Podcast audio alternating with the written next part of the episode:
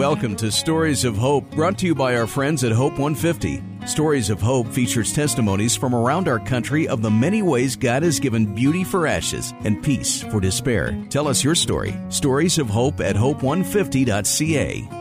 All right, well, today we're going to be sharing hope that comes out of an addiction treatment program, a ministry by the name of um, Rock Solid Refuge. It's a one year Bible based program for uh, teens 13 to 18 years of age struggling with life controlling issues such as uh, substance abuse, pornography, uh, even challenging behavior. And with us today, uh, the executive director, Dallas Block of Rock Solid Refuge. I'm glad you could join us today. Hey, how are you doing today? It's good to be with you. Awesome. Hey, I want to welcome you to Stories of Hope and to us here at the Light. And we know that you're uh, also airing some commercials on our sister station, uh, Shine FM, uh, to get the word out about Rock Solid Refuge. Um, you, you, guys are over in Shaunavon, Saskatchewan. I, I got to be honest, I had to look it up on a map. Uh, I wonder if it's a place that even people in Saskatchewan might have to look up on a map.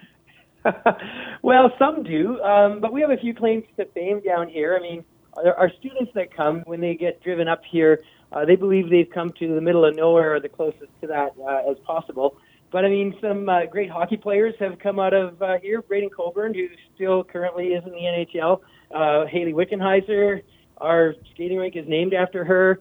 Um, and and others. Uh, the Hunter family is from here. The Hunter brothers uh, music music band uh, is also from Shaunavon, Saskatchewan, and so they are a bit of our claim to fame here as well. So uh, Shaunavon's known to some in some circles, but uh, to others, um, where it is, yeah, that's a mystery to a lot of people, though. Actually, well, be, let's just say between Medicine Hat and Regina, a little bit south of uh, of Gull Lake, and um, a beautiful country uh, here on the prairies, Calgary. We count ourselves part of that, and so we're looking forward to talking to you about your ministry and how it's affecting these lives of, of male youth. And so, uh, again, glad to be here. I'm going to read your mission. I, I read it on your uh, webpage to bring God's tra- transforming love to adolescents struggling with life controlling issues that they may know freedom, restoration, and hope. And so, you know, I, I thought we could right, get right into it. Like, what, what, like, how big of a problem? are you tackling, um, you know, with the youth? Like, how prevalent is addiction in the youth here in the prairies? Uh, it's it's very significant. Um, when we started this ministry back in uh, 2005 and, and beyond that, uh, I mean, we knew personally uh, some people that were struggling with addictions, and, really the inspiration for our, our Rock Solid Refuge program was a 16-year-old who got caught up in crystal meth, and he was from Shaunavon. Um, and Shaunavon's less than 2,000 people. That's how small the community is here. And as we started the program, we had students coming from um, large centers, but also from small centers, and that's really what's in the prairie provinces. And so the issue is pervasive. In fact, um, drug dealers and drug problems uh, are indiscriminate as far as population bases. Uh, it's everywhere. Why? Why would you like? Why, from your experience looking at it all, why do you think it's so prevalent right now that there's so much drug abuse and uh, so much addiction? Um, I guess there's lots of different um, reasons that it, it kind of comes. Um, and from the student population that we work with, uh, there's quite a few students that we get, uh, even a even a reasonably high percentage that come from some pretty challenging situations, um, some significant brokenness, some significant traumas in their life, um, abuses that have that have happened or that they've witnessed, um, and and those things are are pretty common in the applications that we see. Um, sometimes um, students come from some actually really good, clean homes. Um, parents have done their best uh, to to raise their kids right, and uh, they've just come in contact with uh, certain circles of friends, and and they've just wanted to try a different lifestyle, and they get caught up in it. Um, issues uh, like mental health and, and depression and things like that is is often indiscriminate as well. And so when that hits a young person, they're trying to navigate how do I figure life out with uh, the reality of this struggle that I'm experiencing, and and uh, and often in the teen years, they're not sure if anybody else is experiencing it, and and they just want relief, and and so substances is the place, uh, and even pornography is the place uh, to go that they go to to try to find some kind of relief or happiness or joy or uh, something that will will make them feel better in some fashion. And so uh, the, the the root of it is kind of all over the map. Um, as a Christian organization, we definitely recognize that the scriptures teach us that we all have a propensity towards sin because we're born uh, with that sin nature, and so we don't need all these other factors, although they are factors um, to go that direction. Uh, we're drawn towards uh, those things. Um, for all have sinned and fall short of the glory of God, and so we recognize that we're all a part of of the problem, but that God has has a solution in Jesus Christ that uh, we want to offer indiscriminately as well. Clearly, you state that you use a Christian worldview to help the boys find freedom. What does that mean exactly? Like, how would that differ, for example, from how a secular program would approach helping people dealing with addiction? Yeah, um, we would definitely see ourselves in some senses as, as a hybrid um, kind of treatment program. Um, but at its most foundational level, we do want to be understood yes, in in some senses, we definitely we do use the words re- rehabilitation. We use the word treatment, but we want to make sure that people also, especially in in the kind of the Christian circles, um, they under people in the Christian circles understand the language of discipleship. So we want people to see us as a discipleship program um, that uh, really everything that we do, we want to we want to see that through a biblical worldview, through the lens of um, truth and grace, through the lens of law and gospel, these these great truths of the scriptures that help us to understand who we are under our Creator, who we are um, in our need for um, deliverance from the penalty of sin and from the power of sin, um, and deliverance to a new life uh, that is lived not just in our own strength and in, in what we can kind of create for ourselves, um, but but what we believe with all of our hearts that God empowers us to, and we really believe that that's that's the that's the turning point. That's the difference um, between a, a, secular approach and a, uh, a, Christian approach. Is that there's an actual power of God, the power of the Holy Spirit that we would we would say that we have as believers. Um, that really um, a secular program definitely has um, good things um, to offer in regards to tools to overcoming and living clean, um, fellowship of people, um, the AA model. Those are really good things.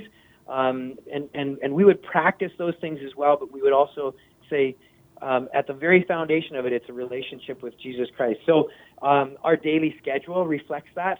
Uh, the guys get up in the morning and they get themselves ready, and, and when they go to breakfast, well, we pray for pray over our meals, right?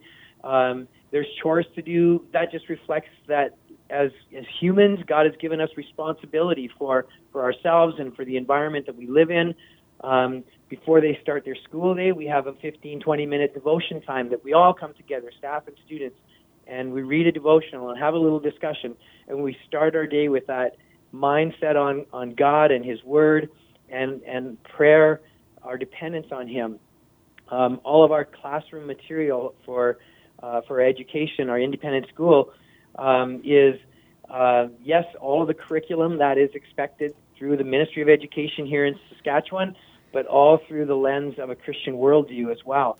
Um, when we do work projects, uh, just recognizing that hey, we have um, we have bodies that God has given us to serve and to do good, and so we need to we need to be productive with our time and with our with the resources that God has given us. Uh, when we have free time and we have time to do sports and those kind of things, that we we do that in the context of building character, and um, and and that we would we would honor God with uh, with our time and with our uh, with our energy and and all that He has given to us. And so we really want it to be that that um, understanding that it's it's really all in Christ. Um, we have an on-site, um, on-staff full-time counselor as well, and so um, he's uh, he's just finishing up his master's actually for counseling, and uh, and so he would be a highly qualified counselor, but he's also going to take everything from a Christian worldview, uh, biblical through a biblical lens as he as he works with the guys and working through the challenges and the traumas and the struggles and uh, and the future hopes uh, with them as well. So I want to talk about uh, what you referred to the power. The, the, the power of God is available for these young ones to uh, overcome. And so we would know that power to be the Holy Spirit of God, which He comes in uh, as we are born again. And I would like to know so you can't impose new life, uh, new spiritual life on these guys. Uh, h- how does it work? Like they come, and do you work towards um, reaching them uh, for new life in Christ uh, right at the beginning, or do you find that you see that happening more at the end? Because you can't say, okay, step one is okay, you all have to be born again, and it's part of a curriculum. I mean, it, it has to be spiritual, a spiritual rebirth. How are you seeing it happening there? Yeah, um, that's an awesome question. So so there's a sense in which it is actually part of a, a curriculum as far as um, as far as educating them. So um, a student doesn't have to be a Christian to come to our program. They don't have to be from a Christian family. We've had um, non-Christian families uh, apply for their students to be in our program, and we've accepted them into the program. And we're super excited to work with them. Um, we had a young man that came who, um, you know, if you gave him a Bible and said, "Can you find the Book of Genesis?" he wouldn't have understood what you what you were asking of him. Um, and and so we're really excited about that, and we just see it as an opportunity to take a journey for a year uh, with a young man who um, who who doesn't understand, who doesn't yet have a framework um, that he functions with that is a that is a biblical framework of of understanding the world that he lives in, and so we just take that journey with him. Um, the students do have what what we call level work, so they have assignments to do that have some some aspects are very specific and tailored to their specific struggle. So if it's drug addiction, then it's it's this certain track. If it's trauma, it's another track. If it's um, pornography, it's another track. Um, but it's also very specifically through the lens or through scripture passages, uh, Bible study um, components, Bible memorization, um, books to read, uh, and so through the warp and woof of that, we we want them to come to understand what the um, overarching redemptive story of the Bible is, so that they now have the framework to understand it, and and also we trust that God is the one who also draws their hearts, and so. Um, you know, Ezekiel chapter 36 is actually a really important passage to us because in that passage, um, the the prophet through the prophet Ezekiel God just declares very clearly that He comes and He does a specific work in our lives. But if you if you read Ezekiel 36 verse 22 and following, and then go right into uh, chapter, or sorry, Ezekiel 36, yeah, and then go into chapter 37 where Ezekiel prophesies to the to the dead bones, we recognize that God has has made us instruments in His hands, that He has called us to be His voice um, into the lives of those who need His gospel. And so God is the one who ultimately does the work and draws them and brings them into that, that saving knowledge. But he calls us to be ministers of reconciliation, as it says in 2 Corinthians chapter 5, and ambassadors on his behalf. Um, God is making his appeal through us. And so, and so, you know, we, we don't, we don't coerce it per se. We educate and we, we seek to draw them. We, we communicate with them, we discuss with them, we answer questions for them. Um, and when we see them cross that line, and sometimes it's it's soon into the program, and sometimes it's you know a young man last fall kind of crossed that line about eight months into the program, and and just sat down with a couple of staff members and had a few questions answered, and then surrendered his life. And then the amazing part, and, and when he would tell his his testimony, and he, he has shared in some churches that we've shared in, um, when he would share, the thing that amazed him the most was that God actually changed the desires of his heart. And that's that piece where even in Ezekiel chapter 36, um, it, it talks about that God will give us a new heart and um, and change our desires and put His Spirit within us.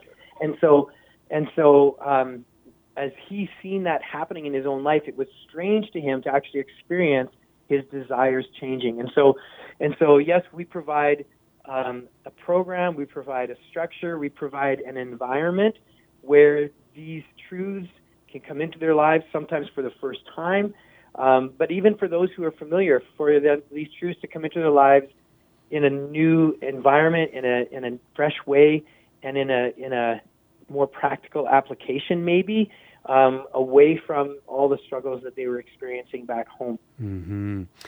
Well, thanks for sharing a little bit about that one boy. I would imagine that, you know, because God, we know God is so good. He's very powerful. He works through his word effectively. So I would imagine that you've seen a lot of success in the lives of the youth who come through. Could you tell us about somebody else? Who would else who else would stand out to you uh, as something beautiful where they transferred from from death to life and, you know, got beauty for ashes? Yeah, um, well, a couple of the, our current stories are a couple of guys that are actually on staff with us right now who were students of ours um, quite some time ago.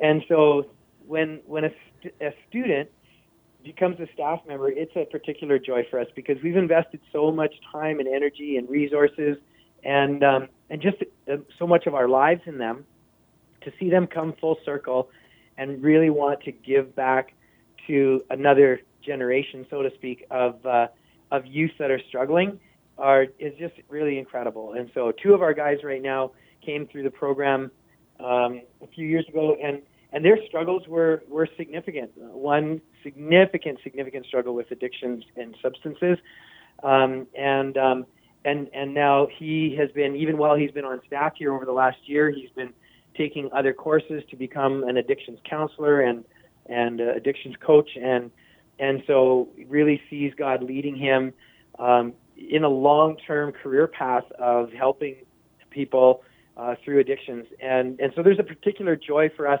in some of those stories that uh, that that we see just working alongside of us even. How many uh, boys do you have with you right now?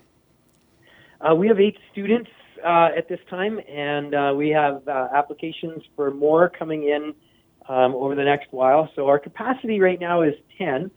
Um, we're actually working on opening up four more beds, um, and um, we're hoping that we'll be able to do that within the next two or three months. Open up uh, four more beds. We have a, a house on site that we're gonna we're working on repurposing so that uh, we can put some more students in there. Um, and um, and and I know like people listening to this, they'll they'll think, wow, that's quite a small group. Um, and that's true. Uh, we're we feel like we're very effective working with a, a fairly small group, um, but it isn't all that we believe God wants us to become. We really have a vision for this site, uh, this campus, being much more. We're we're hoping that God will give us the opportunity over the next few years to build several houses here, so that the students would live in the houses. Um, and even in that, right now, we're just working with young males um, and we're hoping that God will give us the opportunity to work with teen girls as well. And so we'd have houses for the guys on one part of the campus and houses for the girls on another part of the campus, um, Lord willing. And um, and even at that, we really believe that the need is so great um, in our country that there needs to be multiple campuses uh, like this in other parts of uh, of Canada. And I and I've been in, in conversation with different people at different times about um, possibly starting some campuses in other places. And so the passion is out there. Um, we're asking God for the opportunity um, in His timing. Well, and of course, people who especially have a heart for reaching youth who are going through this can learn more when they go to rocksolidrefuge.com. Uh, it's it's a it's a ministry right here in the prairies in Saskatchewan, not far from uh, southeast Alberta. Um, but the location isn't what matters. It's the fact that you can you can have your uh, son or, or, or, grandson go there if, or at least apply to go there if they're indeed dealing with this. You can again more information rocksolidrefuge.com. Prayerfully consider a, a a donation to their ministry. And uh, we're talking with Dallas Block. He's the executive director of Rock Solid Refuge. Um, on Stories of Hope, Dallas, uh, we love to ask what hope means to the person that we speak with. And so, um, Rock Solid Refuge, certainly in the business, if you will, of bringing hope into the lives of these 13 to 18 year old males struggling with life controlling issues. Um, how would Dallas Block define hope uh, for the one who's listening today? Well, one of the one of the very important components of hope is considering the entire family. Um, so, young people, yes, there's a sense in which they've lost hope in some senses, but but there's a lot of the guys that come to us that um, they're not really sure they're um, in th- that big of trouble. It's it's mostly their pro- parents' problem, and so the families, the parents particularly, have have lost hope in many senses. They've exhausted all the resources that they've been able to find um, in their area and, and that have been available. Um, and um, you know, it in in uh, uh, 1 Corinthians 13, uh, Paul ends that chapter by saying, "Now these three remain: faith, hope, and love." Right? And when you think about those three words, faith, hope, and love, and if you can just imagine a, a scenario where those three are just disappearing. Um, so we've done everything we can. We've tried everything. We've given all that we can, and and a lot of times, um, in adopted situations that we work with, um, adoptive parents have just poured their lives into this young person, and then things have just turned a, a, a, away uh, tremendously, and so and so it's hard to maintain faith. It's hard to maintain hope, and and then you know as we sometimes say here. Um, if you as a parent and particularly moms if moms lose their love for for their boys for their kids um, then you're in a serious serious situation and so our opportunity here at rock solid refuge is when we have a young person that comes here and the parents bring them here and there's tears there's a lot of tears that day that that intake day represents so many things it's such a heartbreaking day because it represents um, a sense of failure for parents. Um, it represents a sense of desperation and um, where you know can we ever regain hope? And and we want to reestablish that sense for for them as a family as as quickly as possible. Um, so as we go through the process of working with the student here at Rock Solid Refuge, uh, our counselor also works very directly with the parents as well. Um, and there's a there's a curriculum, a track that the parents work through. We also do family camp with the parents in uh, in August, and so all the parents come and we we do this time of encouragement, teaching, training, time spent with their with their son um, an environment that um, is safe for everyone. Um, because just even being around each other has not been safe anymore. Sometimes physically, and but for sure emotionally it's it's not been safe anymore and so we begin to be able to provide that safe environment even on just basic visits for them to start to rebuild those relationships and to give guidance to both the parents and to and to the young person mm-hmm. on what does this look like to rebuild this relationship hey you realize the effect that you've had on your family and on your parents right? Do you want that effect to continue? Well no i don't.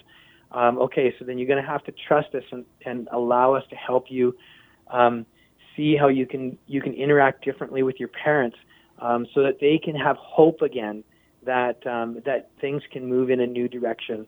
So, hope restored really has so much to do with kind of the, the whole package, the whole picture, not just with this, the young person that shows up at our door, but with the family that we get to interact with and, and, and encourage and be a part of their lives as well. So we're running out of time, Dallas, um, but I want to ask you to you know, give a message like one on one. Just imagine that there's a mom, there's a dad, or a grandparent, what have you, maybe even a youth who's listening right now.